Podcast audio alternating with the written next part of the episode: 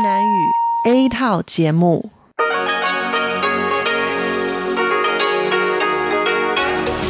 Đây là Đài Phát thanh Quốc tế Đài Loan RTI.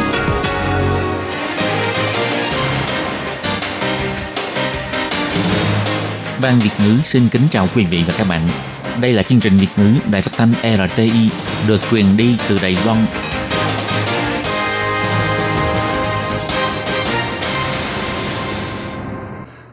Anh xin kính chào quý vị và các bạn.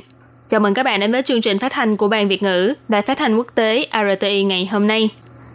Kính thưa quý vị và các bạn, hôm nay là Chủ nhật, ngày 13 tháng 10 năm 2019, tức nhằm ngày 15 tháng 9 năm kỷ hợi.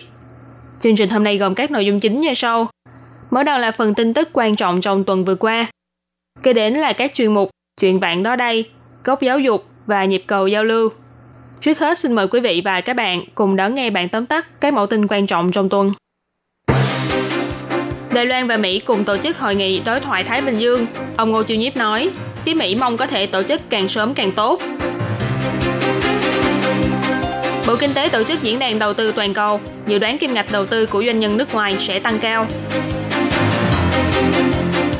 Học sinh lớp 5 phát minh gậy chỉ huy giao thông đa chức năng đạt huy chương vàng. Không rửa tay sau khi chạm vào trứng gà, cô gái tử vong vì nhiễm khuẩn Salmonella.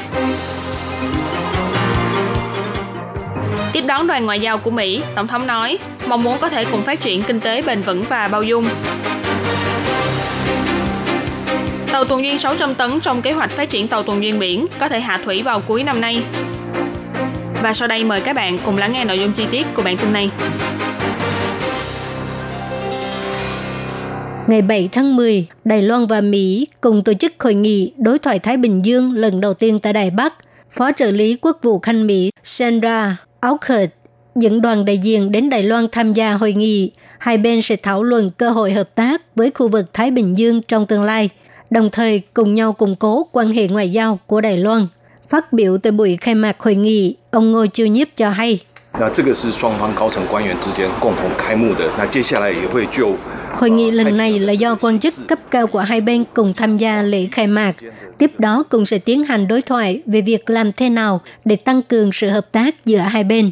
Ngoài có sự tham gia của các quan chức cấp cao giữa Đài Loan và Mỹ, còn có đại diện của một số nước có ý tưởng tương tự với Đài Loan, hy vọng có thể thúc đẩy mối quan hệ giữa Đài Loan với các quốc đảo, cũng có thể xúc tiến mối quan hệ giữa Đài Loan và Mỹ về nghị đề Thái Bình Dương và cũng có thể đẩy mạnh mối quan hệ hợp tác giữa Đài Loan với các nước có ý tưởng tương tự.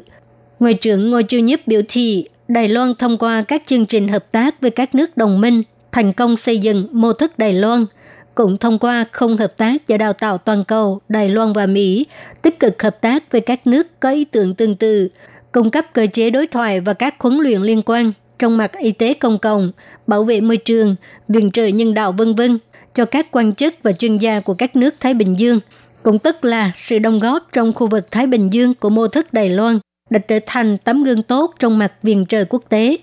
Quan chức của Quốc vụ viện Mỹ Sandra Auker cho hay, lập trường của Mỹ đối với khu vực Ấn Độ-Thái Bình Dương là rất rõ ràng, đó là tự do và cởi mở và tăng cường mối quan hệ với các quốc gia, chia sẻ giá trị trong khu vực để cùng nhau thúc đẩy phát triển kinh tế, quản trị tốt và an ninh khu vực.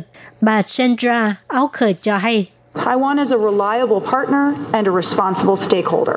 Đài Loan là đối tác có thể dựa dẫm, là người có trách nhiệm. Mỹ rất ủng hộ Đài Loan duy trì quan hệ với các nước khu vực Thái Bình Dương – Đài Loan và Mỹ có cách nhìn giống nhau về việc cùng chia sẻ quan điểm với khu vực, bao gồm luật pháp, phồn vinh và an ninh. Ngày 7 tháng 10, Bộ Kinh tế Đài Loan tổ chức diễn đàn đầu tư toàn cầu Đài Loan năm 2019, thu hút 13 doanh nghiệp nước ngoài ký kết ý định thư với Đài Loan. Doanh nghiệp Hà Lan và Nhật Bản là nhiều nhất, mỗi nước có 3 doanh nghiệp, trong đó ngành tái tạo năng lượng, thiết bị và vật liệu bán dẫn chiếm đa phần, tiếp đến là ngành thiết kế IC, vật liệu hóa học vân vân. Bộ Kinh tế ước tính 13 doanh nghiệp nước ngoài này sẽ mang lại hơn 32 tỷ đầy tệ đầu tư trong 3 năm tới, tạo ra 1.345 cơ hội việc làm. nhưng thành tích của lần này không bằng diễn đàn đầu tư toàn cầu Đài Loan của năm ngoái. Bộ trưởng Bộ Kinh tế Thẩm Vinh Tân nhấn mạnh, do cuộc chiến thương mại giữa Mỹ và Trung Quốc đã khiến cho môi trường không ổn định, do đó số lượng doanh nghiệp ký kết ý định thư ít hơn năm ngoái. Nhưng tổng kim ngạch đầu tư trong cả năm của doanh nhân nước ngoài không ít hơn năm ngoái mà còn tăng trưởng 10%, hy vọng có thể đạt 11,4 tỷ đô la Mỹ, lập con số cao nhất trong 10 năm qua. Thẩm Vịnh Tân cho hay.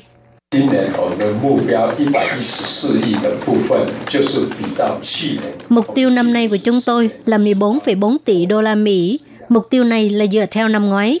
Năm ngoái chúng tôi đã giành được thành tích tốt nhất trong 10 năm qua – Năm nay chúng tôi cũng đang hướng tới mục tiêu này. Xin mọi người hãy yên tâm.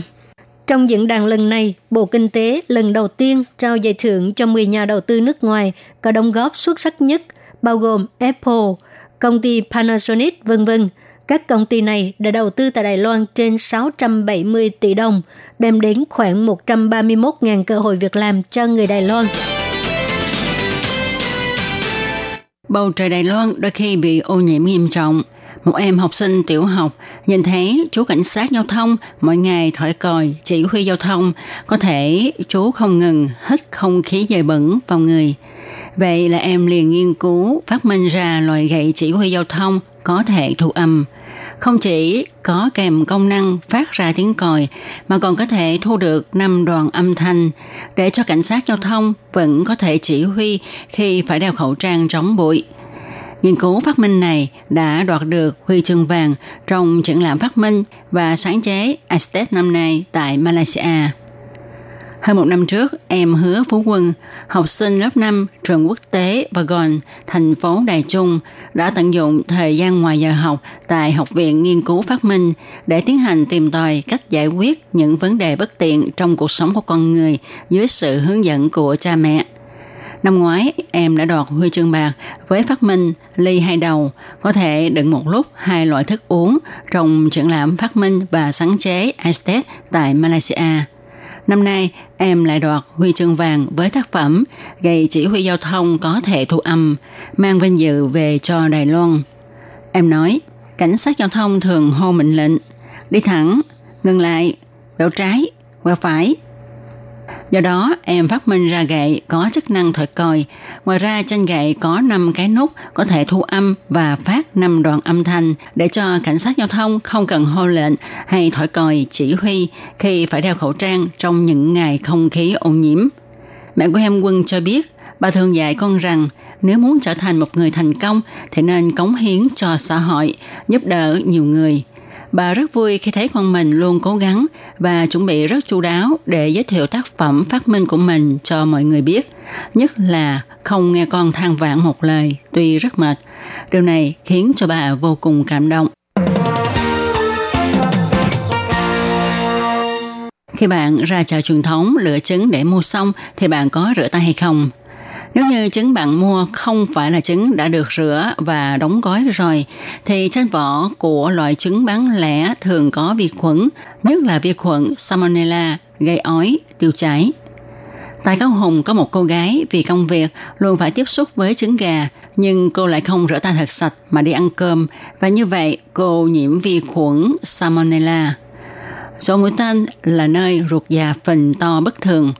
Cô gái này không chỉ bị tiêu chảy mà sau đó còn biến chứng sang hội chứng phình đại tràng nhiễm độc, khiến cho 90% đại tràng bị hoại tử cần phải cắt bỏ gấp. Bác sĩ Thái Khải Long nói, gia súc, nhất là trứng gà, thường có vi khuẩn Salmonella.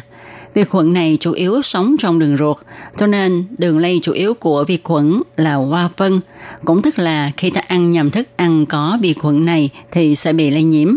Bác sĩ kiến nghị vì trứng thường dính phân nên ta phải rửa trứng cho sạch. Chọn mua trứng xong phải rửa tay cho thật kỹ. Hoặc ta có thể mua trứng đã được rửa sạch đóng gói để dùng.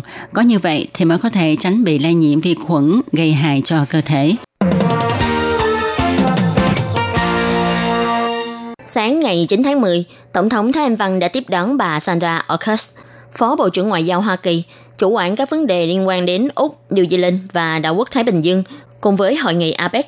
Tổng thống Thái Anh Văn có đặc biệt nhắc đến việc bà Sandra August đã bày tỏ Đài Loan chính là một ví dụ thành công về dân chủ, là đối tác đáng tin cậy và cũng là sức mạnh tốt đẹp trên thế giới trong buổi điều trần của Hạ viện Mỹ vào tháng trước. Những lời này đã nhận được sự ủng hộ đông đảo. Đặc biệt là bà August lên nhận chức từ tháng 5 năm nay, đến nay chưa được nửa năm đã đến thăm Đài Loan, càng cho thấy rõ sự ủng hộ của Mỹ đối với Đài Loan. Tổng thống cũng bày tỏ sự cảm ơn vì bà August đã đến tham dự cuộc đối thoại Thái Bình Dương đường đầu của Đài Loan và Mỹ, cùng trao đổi ý kiến, chung sức duy trì sự ổn định và giá trị chung của khu vực. Đồng thời, tham gia hoạt động diễn đàn Ngọc Sơn, tìm hiểu về sự hợp tác giao lưu giữa Đài Loan và các quốc gia hướng Nam mới. Tổng thống Thái Anh Văn chỉ ra, chính sách hướng Nam mới của Đài Loan có chung khái niệm với chiến lược tự do mở cửa Ấn Độ Dương-Thái Bình Dương của Mỹ. Ngoài ra, Đài Loan giao lưu cùng Mỹ dưới khuôn khổ APEC cũng có thể xúc tiến quan hệ hợp tác song phương, cùng tác thành sự tăng trưởng kinh tế bền vững và có tính bao dung. Tổng thống nói,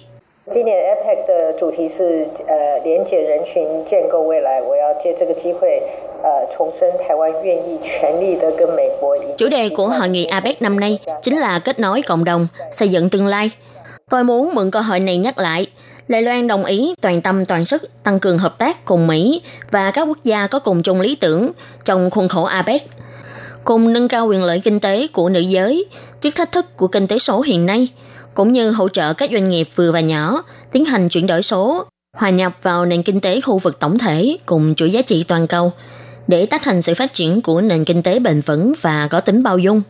Hôm nay ngày 9 tháng 10, bà Sandra August khi tham gia trong đối thoại bàn tròn diễn đàn Ngọc Sơn, bà đã lấy ví dụ trong khuôn khổ khung huấn luyện hợp tác toàn cầu GCTF giữa Đài Loan và Mỹ chỉ ra – song phương đã triển khai hợp tác mật thiết trong các lĩnh vực vệ sinh công cộng, cứu trợ nhân đạo và gia tăng quyền lợi phụ nữ. Mỹ sẽ tiếp tục hợp tác với Đài Loan để xúc tiến sự phồn vinh và an ninh của khu vực Ấn Độ Dương-Thái Bình Dương.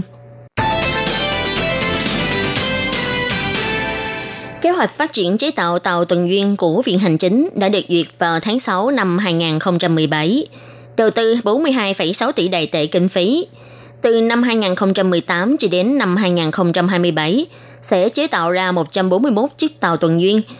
Trong đó có 4 chiếc tàu 4.000 tấn, 6 tàu 1.000 tấn, 12 tàu 600 tấn, 17 tàu 100 tấn, 52 tàu 35 tấn và 50 chiếc tàu cano đa chức năng tuần tra ven bờ 10 tấn.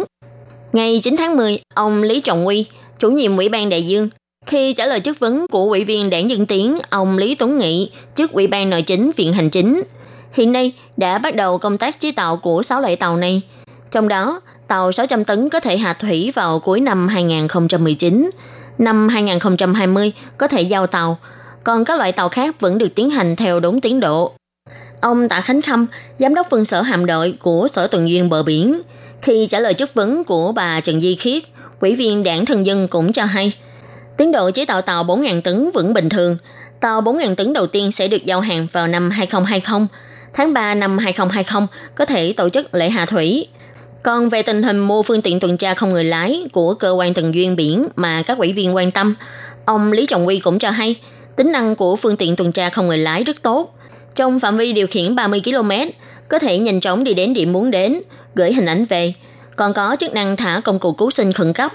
Tàu 4.000 tấn có thể đặt từ 4 đến 8 chiếc phương tiện không người lái.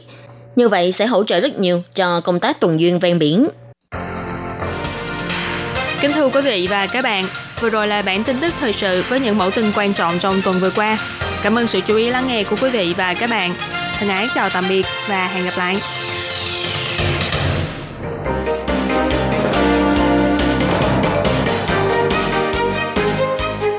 Xin chào quý vị và các bạn thính giả thân mến.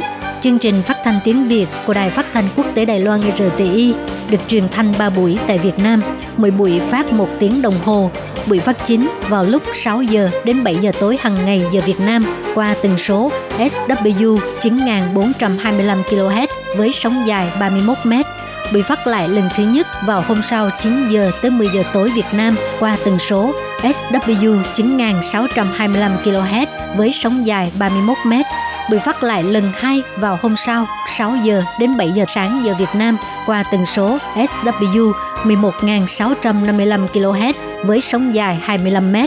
Ngoài ra, tại Giang Nghĩa, Vân Lâm và Đài Nam có thể đón nghe chương trình phát thanh tiếng Việt qua tần số AM 1422 kHz vào lúc 7 giờ tới 8 giờ tối mỗi thứ ba hàng tuần. Và sau đây, xin mời các bạn tiếp tục đón nghe nội dung chương trình hôm nay.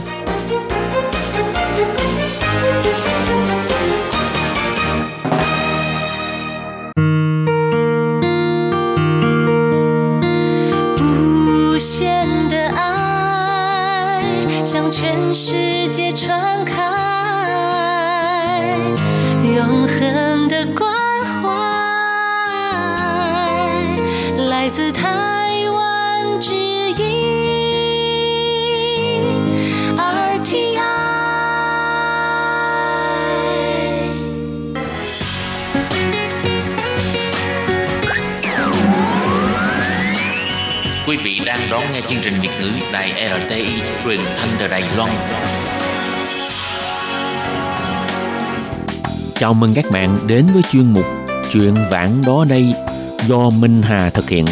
Chuyên mục này sẽ giúp các bạn tìm hiểu những nét đẹp trong nền văn hóa cổ truyền của Đài Loan, đưa các bạn đi khám phá những điều lý thú trên khắp mọi miền của hòn đảo Formosa xinh đẹp.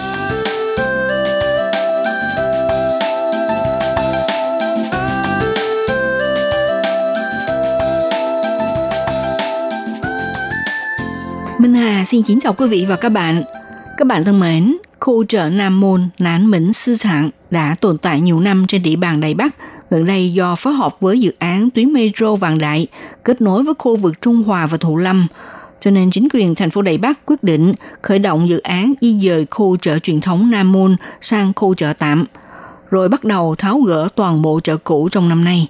Sau đó sẽ cho xây mới lại khu chợ này và dự kiến hoàn thành công trình xây mới vào tháng 10 năm 2022. Nhiều người dân nhận được thông tin này đã vội vàng kéo nhau tới tham quan, mua sắm và chụp ảnh lưu niệm. Bởi lẽ không gian khu chợ là ký ức của nhiều người dân địa phương, nên không khỏi luyến tiếc và cùng nhau lưu giữ lại những kỷ niệm nơi đây. Những ngày trước đó, khi thông tin chợ Nam Môn ngừng hoạt động và sắp sửa di dời sang chợ trung chuyển được sử dụng tạm, thì nhiều cư dân mạng đã lần lượt đăng những dòng trạng thái tiếc nuối cùng với hình ảnh kỷ niệm về khu chợ này. Không những thế, ngày 5 tháng 10 là ngày hoạt động cuối cùng khu chợ Nam Môn. Câu nói được nghe nhiều nhất từ khách hàng lẫn những tiểu thương ở đây là ăn lần cuối, dạo lần cuối chứ mai thì chợ dẹp rồi. Tại sao lại nuối tiếc như vậy? Đơn giản thôi, vì đây là một địa điểm quen thuộc và gắn liền với đời sống người dân Đại Bắc qua nhiều thập kỷ. Sau đây thì Minh Hà mời các bạn cùng tìm hiểu lịch sử phát triển và văn hóa sinh hoạt của khu chợ Nam Môn này nhé.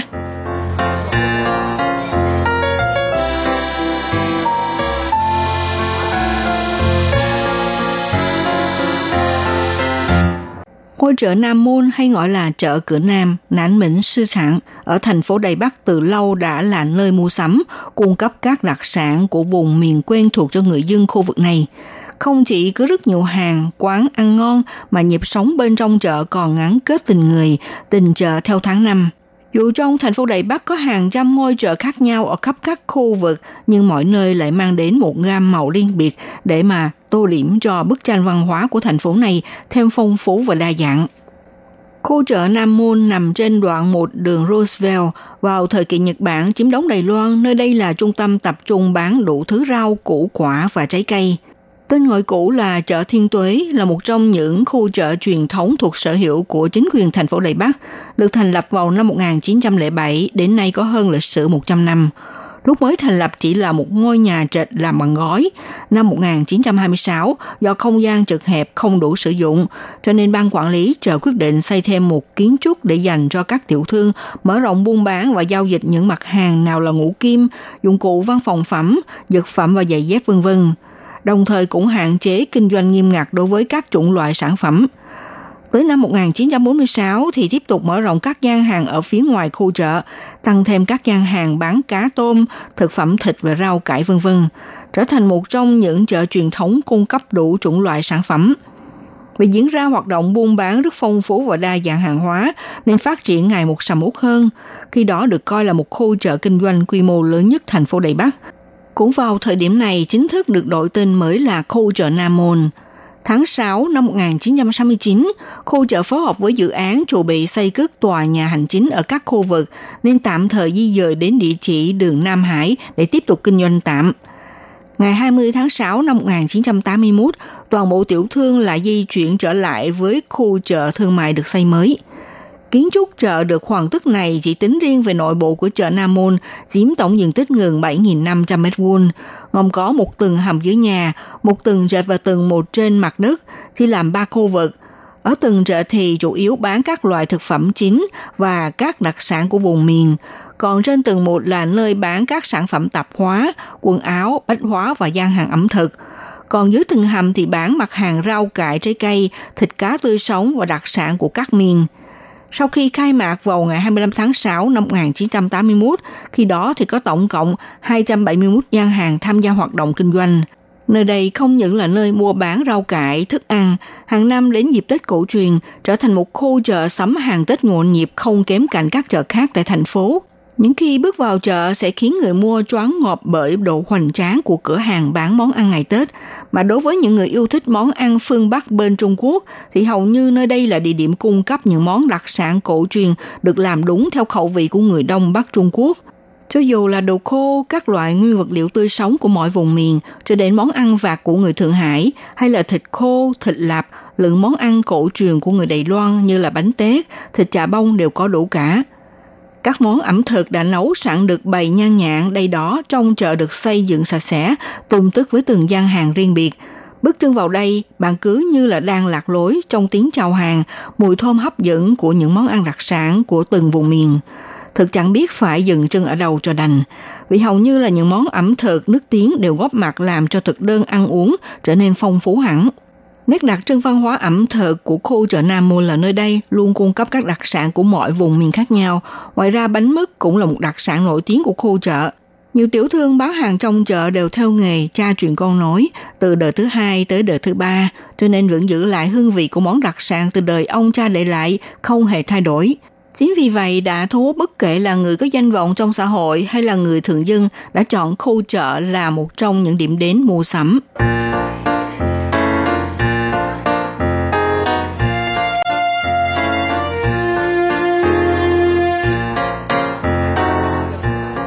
Chợ Nam Môn trong nhiều thập kỷ qua, dù phố phường có thay đổi, các khu siêu thị, trung tâm thương mại mọc lên như nấm, nhưng khu chợ nhỏ này vẫn là điểm đến quen thuộc của rất nhiều người. Bởi lẽ khu chợ nằm sát cạnh các cơ quan chính phủ quan trọng.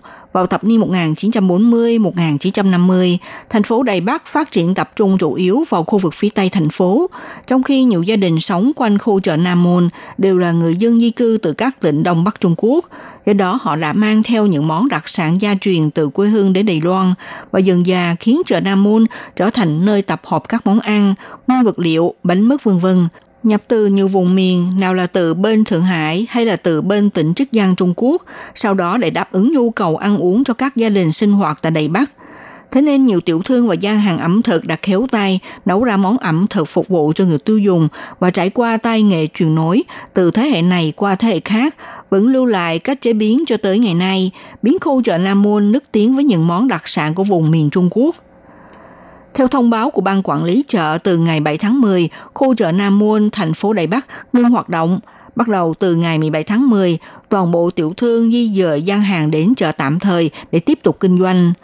Mặc dù ngày 5 tháng 10 là ngày hoạt động cuối cùng của khu chợ, và hôm đó cũng là ngày phải đi làm cho ngày nghỉ bù lễ Quốc Khánh Đài Loan, nhưng tại hiện trường vẫn thu hút đông đúc người dân đổ ù vào. Họ muốn nắm bắt cơ hội ngàn vàng này đến dạo chợ, mua hàng lần cuối, chụp hình lưu niệm, hy vọng lưu lại diện mạo cuối cùng của khu chợ.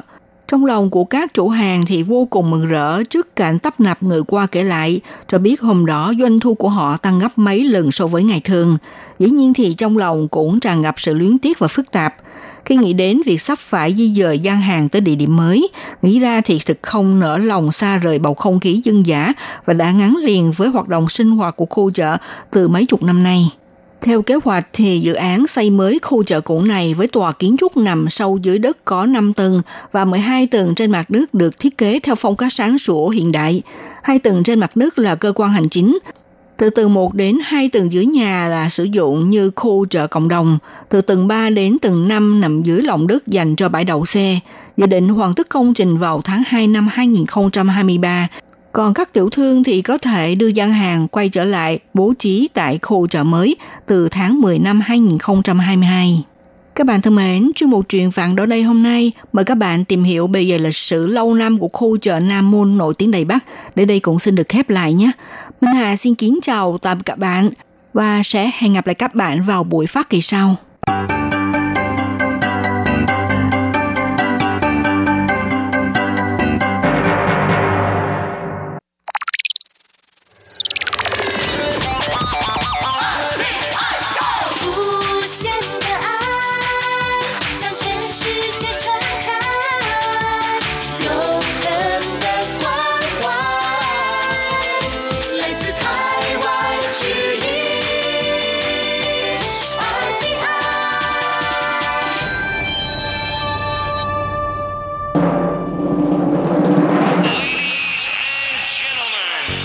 Đang đón nghe chương trình Việt ngữ Đài RTI truyền thanh từ Đài Loan.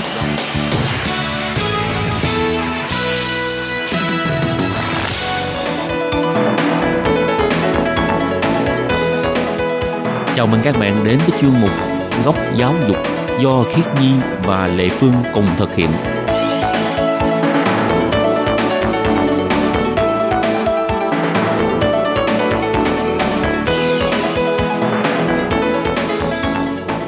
Và Lệ Phương xin chào các bạn. Xin mời các bạn cùng đón nghe chuyên mục góc giáo dục của tuần này.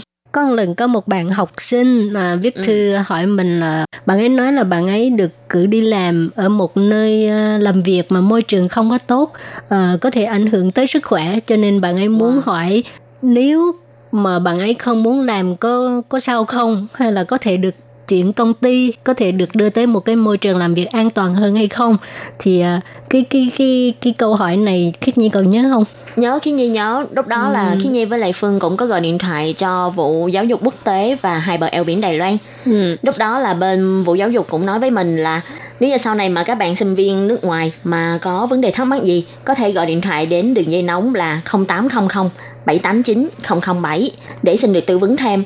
Thì Khiến Nhi cũng xin đọc lại số điện thoại đó là số 0800 789 007. Ừ, tại vì có một số bạn ha tới đây đi học nhưng mà mỗi lần có việc gì á chỉ biết phản ánh với trường mà nếu như trường giải quyết mà bạn không có hài lòng thì các bạn không biết làm sao cho nên hôm nay á trong chung một góc giáo dục là mình sẽ tổng hợp lại những cái ờ, câu hỏi thường gặp của các du học sinh và cái cái cái cái câu trả lời chính xác là như thế nào để cho các bạn tìm hiểu ha. Ừ.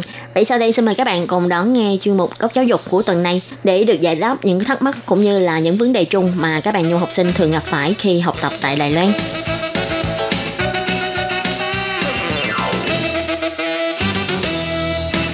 Thì à, trước tiên Lệ Phương xin à, đọc câu hỏi thứ nhất, đó là sinh viên nước ngoài trường cao đẳng và đại học là có thể thông qua kênh nào để mà phản ánh ý kiến của mình. Thì dưới đây là các kênh tiếp nhận phản ánh ý kiến của sinh viên trường cao đẳng đại học. Thứ nhất là các bạn có thể phản ánh với nhà trường. Đối với các bạn sinh viên nước ngoài, nếu có những cái vấn đề liên quan đến học tập, sinh hoạt hoặc đi làm thêm hay thực tập ở ngoài, đều có thể trực tiếp phản ánh với nhà trường. Ví dụ như là nếu bạn có vấn đề về chỗ ở, có thể đề xuất với trung tâm quản lý ký túc xá hoặc phòng hợp tác quốc tế của nhà trường. Và ngoài ra, dựa trên nguyên tắc xử lý khiếu nại của sinh viên cao đẳng đại học, các trường học đều phải xây dựng hệ thống khiếu nại cho sinh viên. Nếu như bạn nhận thấy sự xử phạt, các biện pháp hoặc nghị quyết của nhà trường là làm trái hoặc không đúng với quy định, gây thiệt hại về quyền lợi và lợi ích của mình, phải dựa theo quy định khiếu nại liên quan của nhà trường, nộp đơn khiếu nại với nhà trường trước. Và ngoài ra còn có trang tư vấn thông tin dành cho sinh viên nước ngoài. Các ý kiến liên quan về quyền lợi học tập, sinh hoạt và đi làm thêm của sinh viên nước ngoài tại Đài Loan các bạn đều có thể đề xuất trên trang website tư vấn thông tin dành cho sinh viên nước ngoài và website là www.nisa.moe.gov.tw Nếu như các bạn có ý kiến liên quan hay là có vấn đề gì cần khiếu nại thì các bạn đều có thể truy cập trên trang website này. Thì câu hỏi hồi nãy là sinh viên nước ngoài của trường cao đẳng, đại học có thể thông qua kênh nào để phản ánh ý kiến. Thì bây giờ mình tìm hiểu ờ, định nghĩa thế nào là sinh viên nước ngoài. Ừ. Thì theo định nghĩa của Bộ Giáo dục về sinh viên nước ngoài là bao gồm sinh viên người nước ngoài, sinh viên kiều bào, kể cả Hồng Kông và Macau và sinh viên Trung Quốc đến Đài Loan du học và có học vị. Sinh viên các khóa học không có học vị bao gồm sinh viên trao đổi quốc tế, khóa học ngắn hạn quốc tế và các khóa học cá nhân tự chọn. Học sinh của trung tâm hoa ngữ của các trường đại học cao đẳng, sinh viên nghiên cứu thực tập Trung Quốc và học sinh lớp thanh niên hải ngoại. Thì những người này đều được định nghĩa là sinh viên nước ngoài thì thông thường á, có nhiều bạn à, du học sinh muốn à, phản ánh hoặc là muốn khiếu nại cái gì đó ừ. nhưng mà à, lại lo sợ không biết cái điều mình phản ánh trường học có biết được hay không thì tức là các bạn ấy muốn à, hỏi là cái nội dung xin tư vấn là có được bảo mật hay không Ừ. Thực ra bản thân nếu như là khiết nhi khiết nhi cũng sợ, cũng sợ. mà tại vì tức là mình khiếu nại xong mình không quay lại trường thì không có gì để nói rồi thì coi như là mình đi luôn nhưng mà vấn đề này lại quay lại nữa xong lỡ như mà thầy cô biết là mình khiếu nại thầy cô hay là khiếu nại trường thầy cô cũng sẽ buồn xong mình cũng sợ là nhà trường cũng sẽ ghim mình ừ. Ừ, mà cái này nghĩ hơi nhiều tại vì khi ừ. mà mình đã nói là khiếu nại thì mình cảm thấy nhà trường hay là uh, thầy cô giáo hay là ai đó không có đúng thì ừ. mình mới là khiếu nại nhưng mà như hồi nãy chị lệ phương có nói là cái nội dung khiếu nại của mình thì có được bảo mật không? Thì ừ. khiết nhi cũng xin trả lời là sau khi các bạn đề xuất nội dung tư vấn trên website tư vấn thông tin dành cho sinh viên nước ngoài thì hệ thống sẽ gửi thư xác nhận đến hòm thư của bạn và của riêng bạn thôi. Hệ thống này sẽ không cung cấp thông tin cá nhân của bạn cho người khác. Nhưng xem vấn đề của bạn đưa ra để được xử lý và trả lời một cách hiệu quả thì nếu cần thiết thông tin liên lạc của bạn sẽ được cung cấp cho đơn vị có thẩm quyền cho nên các bạn yên tâm ha đừng có lo sợ khi mà mình khiếu nại về một cái việc gì đó rồi lo sợ ừ. bị trả thù không có được đi học nữa hay là sao ừ. yên tâm người ta sẽ giữ bí mật, mật ha ừ, sẽ bảo mật cho mình ừ. rồi thì đó là cái vấn đề chung à, đa phần các bạn du học sinh đều có những cái câu hỏi như vậy và bây giờ thì mình nêu ra những cái câu hỏi có liên quan tới việc đi làm thêm hoặc là cái cái cái khóa thực tập của các sinh viên à, du học sinh vừa học vừa làm ha ừ thì uh, có một bạn du học sinh hỏi là nhà trường của bạn ấy sắp xếp cho sinh viên Việt Nam lớp chuyên ban 4 năm mà ngành à, quản trị nhà hàng khách sạn mỗi tuần là đi thực tập 40 tiếng đồng hồ à, thì cái cái cái việc sắp xếp như vậy là có phù hợp quy định hay không? Thì theo vụ giáo dục quốc tế và hai bờ eo biển Đài Loan, theo quy định thực tập và đi làm thêm của sinh viên lớp chuyên ban quốc tế thuộc chính sách hướng năm mới tại khoản 2 điều 6 của nghị quyết số 108 004 0881 của Đài Loan. Một học phần nhiều nhất là thực tập 80 tiếng. Nếu nhà trường sắp xếp khóa học thực tập mỗi học kỳ là 6 học phần, thì thời gian thực tập tối đa trong một học kỳ 18 tuần là 480 tiếng đồng hồ. Bình quân mỗi tuần nhiều nhất là 26,66 tiếng đồng hồ. Thì đó là về cái vấn đề đi thực tập. Ừ còn nếu như có một cái khóa học thực tập ngoài trường thì nó cũng thuộc phạm vi của một cái chương trình học tập cho nên ừ. sinh viên á, là phải tham gia theo quy định của nhà trường còn nếu như à, các bạn du học sinh mà muốn đi làm thêm á đó là cái ý muốn của mình à, ừ. cái này là không có ép buộc ừ. còn ai không muốn đi làm thì thôi ở nhà thì trường của các sinh viên thực tập á, là phải ký hợp đồng với là khách sạn ha tại vì hồi nãy uh, sinh viên mà đang hỏi vấn đề này là bạn ấy đang học cái ngành quản trị nhà hàng khách sạn. à, cho nên nhà trường là phải ký hợp đồng với khách sạn ha. Còn sinh viên mà muốn đi làm thêm thì từ sinh viên với là cái chỗ làm thêm đó chủ của chỗ những người đi làm thêm thì hai bên ký hợp đồng với nhau thôi. Và cũng có một bạn như bạn thính giả làm việc ở công ty Lotte mà hồi nãy chị Lệ Phương nói.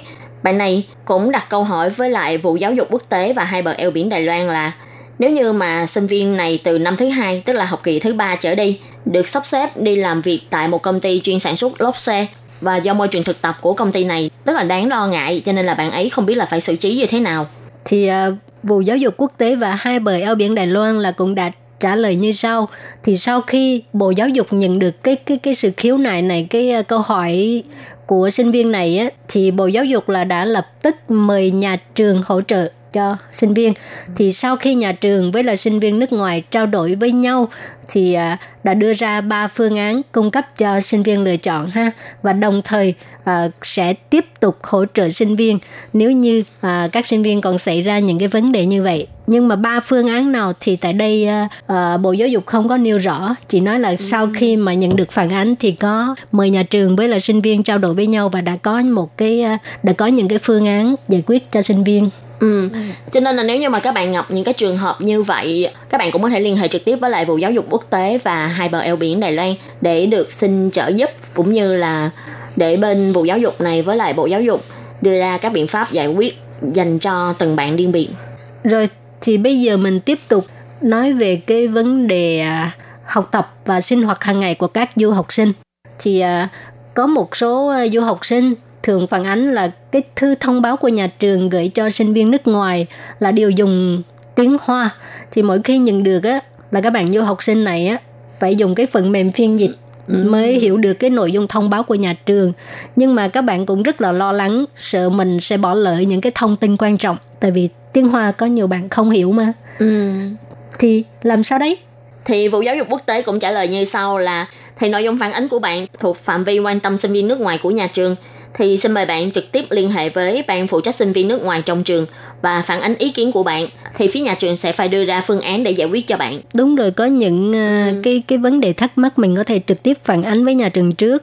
Nếu như nhà trường không có chịu uh, hỗ trợ thì mình mới uh, uh, đi khiếu nại với uh, vụ giáo dục quốc tế và hai bờ eo biển Đài Loan ha Ừ, tại vì như trường mà Khiết Nhi đang học á, thì trong trường Khiết Nhi cũng có khá nhiều các bạn sinh viên Việt Nam. Và thông thường thì vào đầu năm phía nhà trường sẽ mở ờ, gửi mail là hỏi các bạn sinh viên Việt Nam có bạn nào là giỏi tiếng Trung hay là giỏi tiếng Anh. Nếu như có thể thì sẽ đến bên ờ, phòng quan hệ quốc tế của trường sau đó nếu như mà có các vấn đề thắc mắc gì thì cũng có thể thông qua các bạn này để làm cầu nói để liên hệ với lại những cái bạn mà sinh viên quốc tế không có khá tiếng Anh hay là không có khá tiếng Trung ở trong trường. Thì khi Nhi nghĩ cái đó cũng là một cái giải pháp của bên nhà trường. Ừ. tiếp tục là có một số học sinh phản ánh á, là phải làm thế nào khi đồ dùng của mình để trong ký túc xá bị mất thì bên vụ giáo dục cũng nói là các bạn có thể thông báo tình hình ở ký túc xá với nhân viên quản lý ký túc xá hoặc là ban phụ trách sinh viên nước ngoài của nhà trường để họ hỗ trợ bạn giải quyết vấn đề. Tại vì phần lớn thì trong các ký túc xá sẽ có nếu như ở bên hành lang hay là ở cổng của ký túc xá thì đều có camera để uh, quan sát mà. Cho nên thông thường nếu như mà là việc mà gọi là việc mà mất tài sản ở trong ký túc xá thì việc này vẫn phải là để các nhân viên quản lý ký túc xá xử lý sẽ là tốt hơn. Ừ. Thì cũng có nhiều du học sinh phản ánh á, là nhà trường à, mỗi tháng chỉ cung cấp học bổng có 5 ngàn thôi. Cái số tiền đó quá ít cho nên khiến cho rất nhiều bạn là phải đi ra ngoài làm thêm. Ừ. Thật ra thì về khoản này á, vấn đề học bổng của nhà trường là được cấp phát theo quy định hoặc thể lệ học bổng sinh viên nước ngoài của mỗi trường học. Còn chi tiết liên quan đến học bổng thì các bạn phải vui lòng liên hệ với lại ban phụ trách sinh viên nước ngoài của trường học để phản ánh ý kiến của bạn. Các bạn phải liên lạc với lại các phòng ban phụ trách về sinh viên quốc tế để hỏi về các thể chế cấp học bổng. Tại vì vấn đề học bổng là vấn đề của mỗi trường học. Cái um, tiêu chuẩn khác nhau. ha. Đúng rồi, thậm chí là có những cái trường mà trước khi bạn đến học, phía nhà trường đã thông báo là mức học bổng mà bạn có thể nhận là bao nhiêu rồi. Thì khi bạn đồng ý uh, với mức mức học bổng đó thì bạn đến học. Theo khi nhìn nghĩ thì những cái mức học bổng có được tăng thêm hay không thì ngay từ đầu các trường học cũng thường sẽ thông báo mức học bổng mà bạn sẽ nhận được khi bạn đến học tại trường và được ghi rõ trên giấy báo nhập học. Cho nên nếu như mà các bạn có vấn đề thắc mắc về khoản học bổng thì các bạn cũng phải liên hệ với phía nhà trường để giải quyết được. Rồi thì cũng có một số du học sinh là phản ánh ha là à, các loại học bổng dành cho sinh viên nước ngoài không có nhiều. À, với lại à, sinh viên nước ngoài đến từ các nước khác nhau rồi điều kiện kinh tế cũng khác nhau. Thì à, các bạn à, đó là muốn hỏi là có thể dựa theo hoàn cảnh của mỗi người để mà cấp học bổng hay không?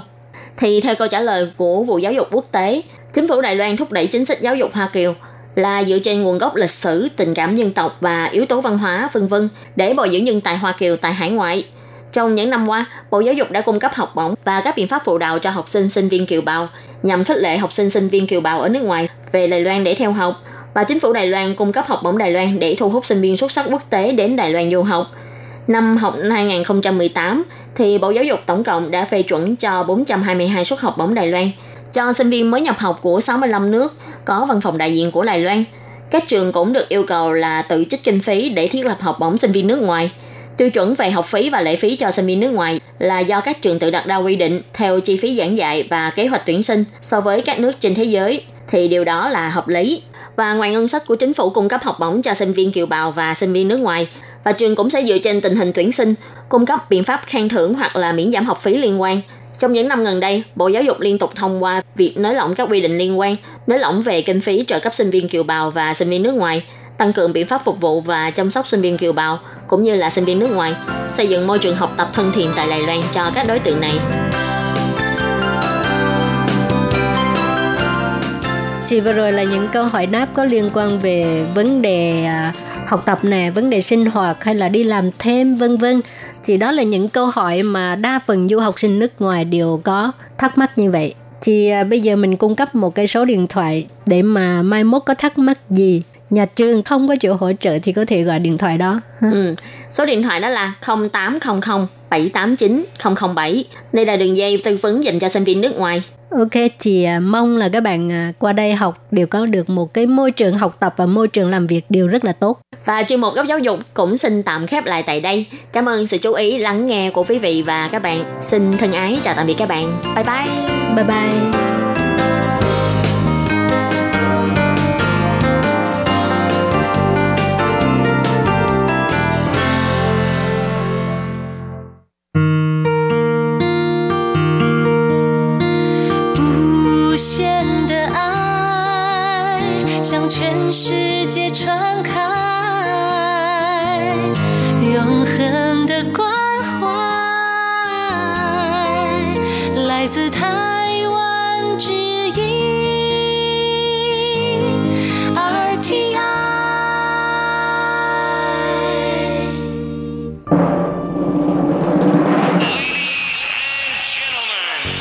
Đang đón nghe chương trình Việt ngữ Đài RTI truyền thanh từ Đài Loan.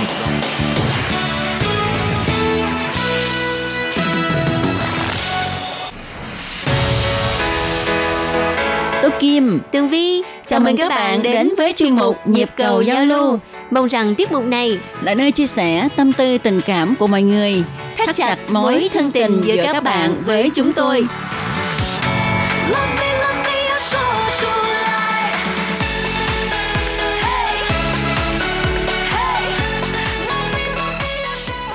Hello, tôi Kim và Tường Vi xin chào các bạn. Hoan nghênh các bạn đã đến với chuyên mục nhịp cầu giao lưu ngày hôm nay của chúng tôi thì các bạn cứ vào ngày chủ nhật là Tường Vi với Tú Kim á hả giống như là không phải là đi làm vậy đó mà là Đi uống trà trưa. uống trà và tán dốc với các bạn thính giả Ở đây nó có câu nè, hơ cà phê, lẹo sư phê. À. Tức là uống cà phê rồi nói chuyện Thị phi. ờ, thị phi với nhau. Nhưng mà mình đâu có chuyện thị phi gì để nói với nhau đâu ạ. có có có à, thực ra thì à, như các bạn biết à, cộng đồng Việt Nam tại Đài Loan ngày càng lớn mạnh Ừ. à, số lượng người Việt Nam mình ở đây à, rất là nhiều bởi vì vậy mà có rất là nhiều thị phi xảy ra Ừ, đúng vậy. Thì à, những cái chuyện mà những cái tấm gương tốt á, thì cũng rất là nhiều ha. Ngoài ra thì à, những cái ừm, chuyện mà kiểu bằng là hơi phiến diện nó hơi ờ, không có được tốt cho lắm thì nó cũng không ít ha. đúng rồi Ừ, ừ, không và- ít đâu Và gần đây ha, thì có rất là nhiều bạn mà mình biết cho hay là bị giật hụi. À, mà cái chuyện này á là Tố Kim nghĩ mấy năm trước hình như cũng có xảy ra rất là nhiều và báo của Đài Loan cũng đăng luôn đó. theo như tường vi thì cái chuyện mà chơi hụi chơi hội này nọ đó uh, giống như là chỉ có ở trong cái xã hội truyền thống ở Việt Nam từ hồi xưa. Nào ngờ đâu cái vấn đề mà chơi hụi nó đã lan truyền ra tới Đài Loan. Và có rất là nhiều chị em người Việt á thì chắc hồi xưa ở Việt Nam cũng có thói quen chơi hụi.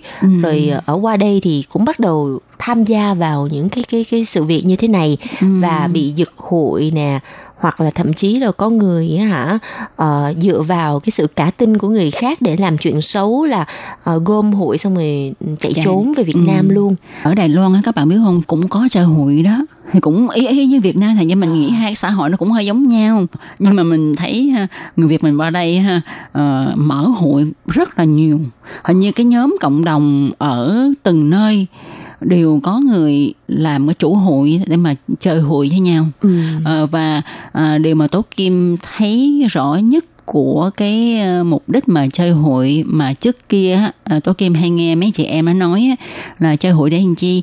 Chơi hụi để à, có tiền mua vé máy bay về Việt Nam và có tiền về Việt Nam để mà xài nhưng mà thực ra thì ở Đài Loan có rất là nhiều những cái chương trình gọi là gửi tiết kiệm ngân hàng và hoặc là có thể mua tiết kiệm ở ờ, Công ty bảo hiểm. công ty bảo hiểm rồi ở bưu điện Đúng thì chúng vậy. ta cũng có lợi như vậy đó chứ Ừ. nhưng khi mà mình chơi hụi thì những cái người mà đứng ra làm chủ hụi không có một cái cơ quan pháp luật nào mà quản lý họ cho nên Ừ. khi mà gặp cái vấn đề mà bị giật hụi thì không biết tìm ai để mà xử lý Đúng, không? vậy. Thì cái vấn đề này ha, Tố Kim cũng đã từng chia sẻ với mọi người. Nhưng mà Tường Vi biết sao không? Không biết là các nước khác thế nào, nhưng mà đối với người Việt Nam của mình á, thì rất là ít ai để dành tiền bằng cái cách là à, để vô ngân hàng hoặc là à, mua những cái bảo hiểm để dành tiền đó ha tại vì họ cho đó là cái số lời quá ít Ờ. cái tiền lời quá ít. Trong khi đó chơi hụi ha thì ví dụ một dây hụi đó một phần là 10 ngàn thì ờ, những cái tháng đầu á, đôi khi họ chỉ đóng có 7 ngàn thôi. Tại vì cái người mà kêu hụi để mà hốt á, họ cần tiền cho họ bỏ cái số tiền nó rất là cao. Thành ra quá lời đi, lời hơn rất là nhiều. Cho nên họ cứ lao thân vào để mà chơi hụi mặc dù là biết là chơi hụi á, thì cái vấn đề bị giật nó nguy cơ rất là cao Thực ra thì những cái vụ việc này nó thuộc về các vụ án dân sự thì à, người mà bị giật hụi cũng có thể kiện lên tòa án. À, tuy nhiên cái việc mà mình mời một luật sư để mà kiện cáo như vậy thì tốn rất là nhiều tiền và cơ hội để mà thắng kiện thì nó cũng ờ, rất là nhỏ. Ngoài cái chuyện mà chơi hội ra thì cũng có một vài những cái trường hợp là tình cảm với nhau nam nữ thì ờ, có một số các bạn ờ, chị em khi mà qua đây rồi không hạnh phúc nè Ừ. ly dị sau đó thì có bạn trai là người Đài Loan Ừ. hoặc là người Việt Nam đi ha rồi ờ, khi mà họ yêu nhau thì cái gì cũng tốt đẹp có trường hợp những người Đài Loan người ta kinh tế tốt hơn rồi người ta ờ, thấy các chị em có một số người kiểu như là khó khăn thì người ta cho tiền Ừ. kiểu như là giúp đỡ kinh tế nhưng mà sau khi mà chia tay rồi thì những người đàn ông đó người ta không có không có cam tâm Ừ. cho nên là họ sẽ kiện người phụ nữ đó là tội lừa đảo thì cái những cái trường hợp này chị Tố Kim có từng gặp chưa? Ừm, thật ra thì cái chuyện này ở xã hội nào cũng có hết đó chứ không riêng gì ở Đài Loan riêng Tố Kim thì nhận rằng hình như là người đàn ông nào cũng thấu hiểu một câu là ờ, ờ, Bắt thang lên đi- hỏi ông trời Đúng vậy. Có, Có tiền, tiền cho gái, gái, có đòi được không? thì thật sự ra họ cũng có một cái tâm lý như vậy à, để mà đi tìm bạn gái hay là bạn tình gì đó ha. Tôi Kim nghĩ ờ, ít có ai mà khi mà chia tay lại kiện nhau lắm. Trừ phi là có một cái gì ẩn khúc ở trong đó khiến cho người đàn ông đó họ cảm thấy là họ bị lường gạt. Trừ phi là cái người đàn ông nó quá tội đi. Ờ. chứ đa số ha là đó thì người ta cũng hiểu cái câu là có tiền cho gái thì có bao giờ đòi được đâu phải không? Làm sao mà đòi? Cho nên á đi ra để mà kiện người con gái mà gạt mình á thì cái người đàn ông mình nghĩ cũng phải dũng cảm lắm. Và chắc có lẽ là họ cũng đau lắm họ bị một cú lừa như thế nào đó cho nên mới có cái vụ mà đưa ra tòa để mà kiện nhau. Ừm, thực ra thì những cái chuyện tình cảm rồi nó dính dáng tới tiền bạc á ờ, nó sẽ làm cho tình cảm trở nên phức tạp và nó Ừ. không còn trong trắng. Ờ, chính vì vậy mà nhiều người ờ, chị em Việt Nam mình mà khi mà ra ngoài mà gặp những cái người đàn ông nào mà người ta muốn ờ, lấy cái tình cảm của mình bằng bằng cách là là là dùng vật chất để mà mà mà ờ, trao đổi như vậy thì có lẽ là mọi người cũng nên nhìn nhận vấn đề này. Lại là tình cảm phải phải xuất phát từ cái tấm lòng chân thật chứ Đúng nếu mà vậy. cứ lấy vật chất để mà bù đắp vào thì một ngày nào đó cũng sẽ tan rã mà có khi tan rã xong rồi còn rước họa vào thân bị kiện cáo tùm lum. Ừm. Ừm, mình cũng là phụ nữ ha nhưng mà mình có quan niệm như thế này nè. Mình ăn của người ta thì mình phải trả cho người ta cái gì đó. Đúng rồi. Ờ, trong quan hệ nào cũng vậy chứ không đừng có nói là quan hệ nam nữ có nhiều chị em phụ nữ nghĩ như thế này mình là phụ nữ cho nên mình có quyền có quyền ăn của con trai khi mà một người đó đeo đuổi mình. Nhưng mà nghĩ cái quan niệm này là cái quan niệm mình cho là không có đúng lắm đối với bản thân mình. Tại mình nghĩ cái gì cũng sòng phẳng.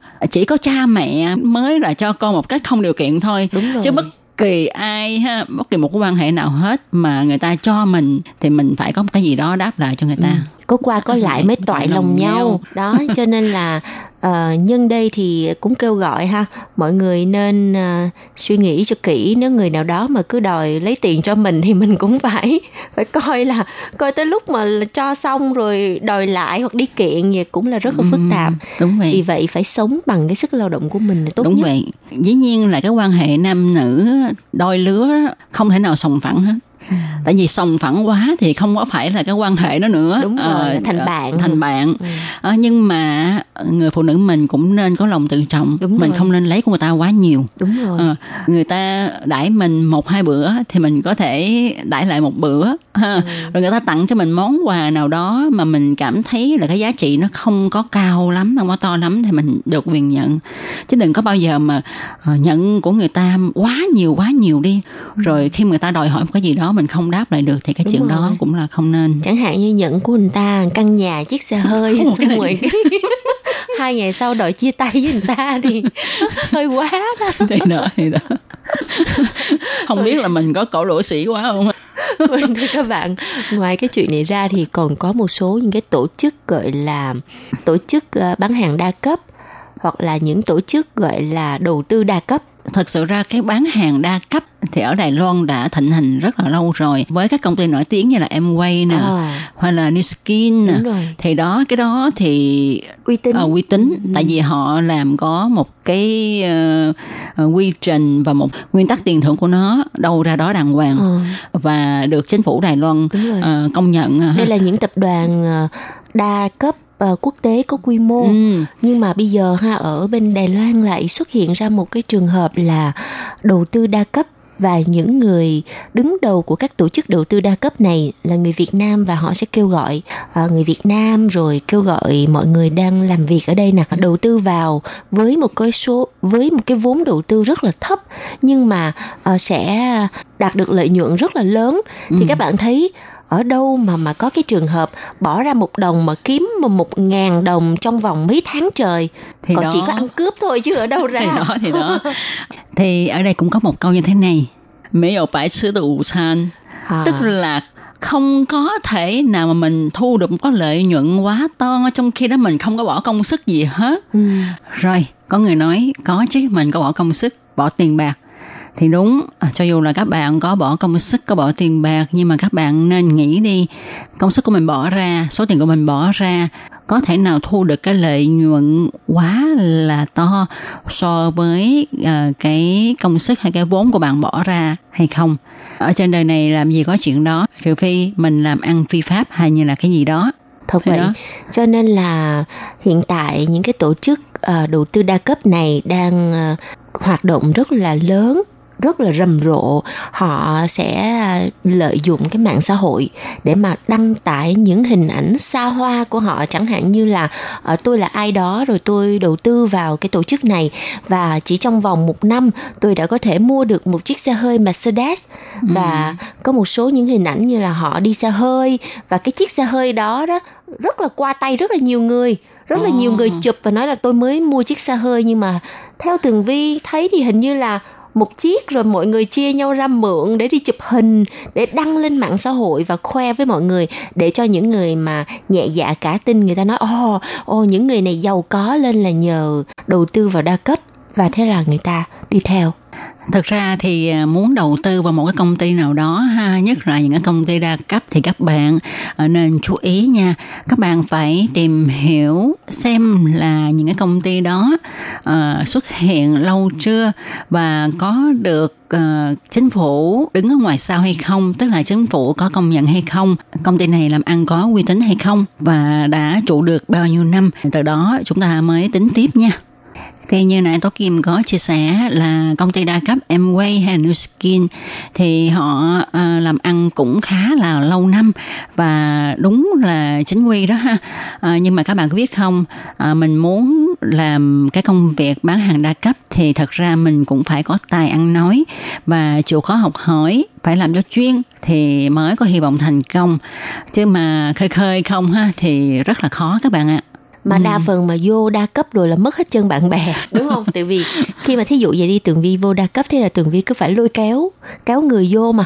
Mình càng giới thiệu được nhiều người thì mình càng nhận được lợi nhuận cao. Thì mình cứ đi đi tìm hết người này người kia kéo vô mà những người đó người ta không thích thì bắt đầu người ta tránh xa mình luôn coi như là mất một người bạn luôn. Đó theo nãy tố kim với thường vi chia sẻ đó là những công ty đa cấp mà có uy tín á, là còn vậy. Chứ đừng có nói về những cái công ty đa cấp mà mới trỗi dậy đây ha rồi toàn là hô khẩu hiệu rồi đưa những cái hình ảnh thật là tráng lệ thật là hoành tráng lên để mà thu hút những người chuột con.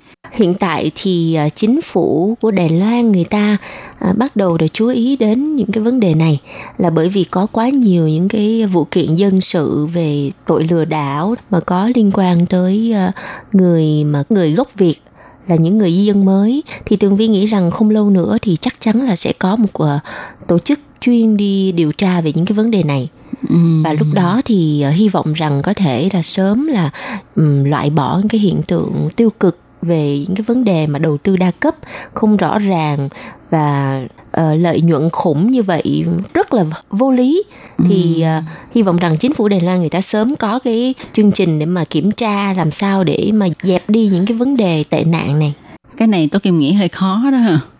Hơi khó tại vì cái vấn đề này á nó mình nghĩ nó tồn tại ở khắp nơi ở khắp nơi bởi vì nó À. lại cái dạng là thuận mua vừa bán Thì đó. và nó sẽ có những cái hợp đồng mà có lợi cho bên ờ, cái người mà quản lý cái, cái Ừ. cái trung tâm đa cấp đó hay là quản lý cái quỹ đa cấp để mà đưa- đi đầu tư đó nó sẽ có cho mình những cái hợp đồng và Ừ. những cái hợp đồng đó là lợi về họ là nhiều. Ừ.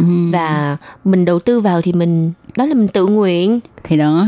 Ờ, mà hôm nay tôi nói cô đầu tư vào cho tôi thì tôi đi đầu tư đến một cái ờ, sự doanh nghiệp nào đó và cái doanh nghiệp đó bị thất thoát thì làm sao mà tôi có thể trả tiền lại cho cô? Đúng rồi. Kiểu vậy đó. Và cho dù khi mà sự việc vỡ lỡ ra ha chính quyền có can thiệp vào thì cái người đầu tư vào kể như cũng mất à tại vì Ừ. tại tại vì cái người chủ họ đã chạy rồi Ừ. Tìm đâu ra mà cho dù có bắt được đi nó không có tiền trả thì cũng, vậy, thôi, Ừ. hoặc là mình phải tốn tiền biết bao nhiêu cho luật sư bào chữa Ừ. rồi đi kiện tụng những cái người mà người ta đi đầu tư người ta chỉ là những cái người bình thường người dân bình thường với cái mức lương cố định thì để mà dành thời gian đi theo các vụ kiện tụng đó người ta không đủ sức theo Ừ. thì người ta nói thôi coi như là xui là coi như là một bài học. Ừ. và thế là ừ, coi như sự việc vậy là cho qua luôn.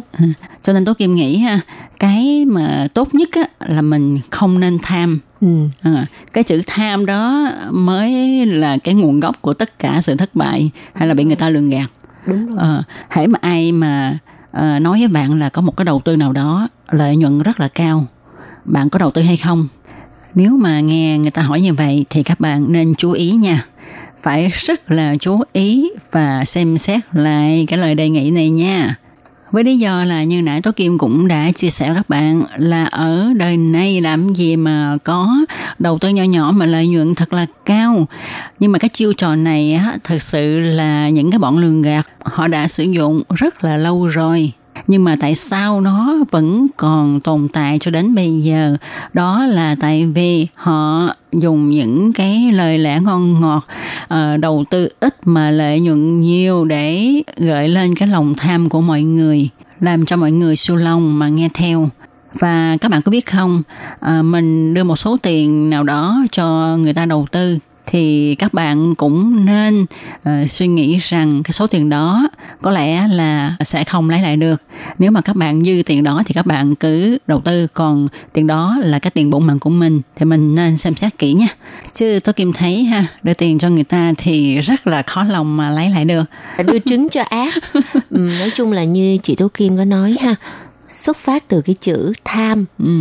khi mà tâm của mình không có tham thì mình sẽ không có bị những cái lời lẽ dù là mật ngọt đến đâu cũng không thể nào thuyết phục được mình Ừ. bởi vì những người mà đứng đầu các tổ chức mà kêu gọi đầu tư đa cấp mà không chân chính đó họ có một cái khả năng rất tốt để, Để mà, mà đi thuyết thuyết phục. phục người ta Ừ. và cái khả năng mà ăn nói của họ thì rất là lưu loát còn lưu loát hơn tụi mình nữa đó Ừ.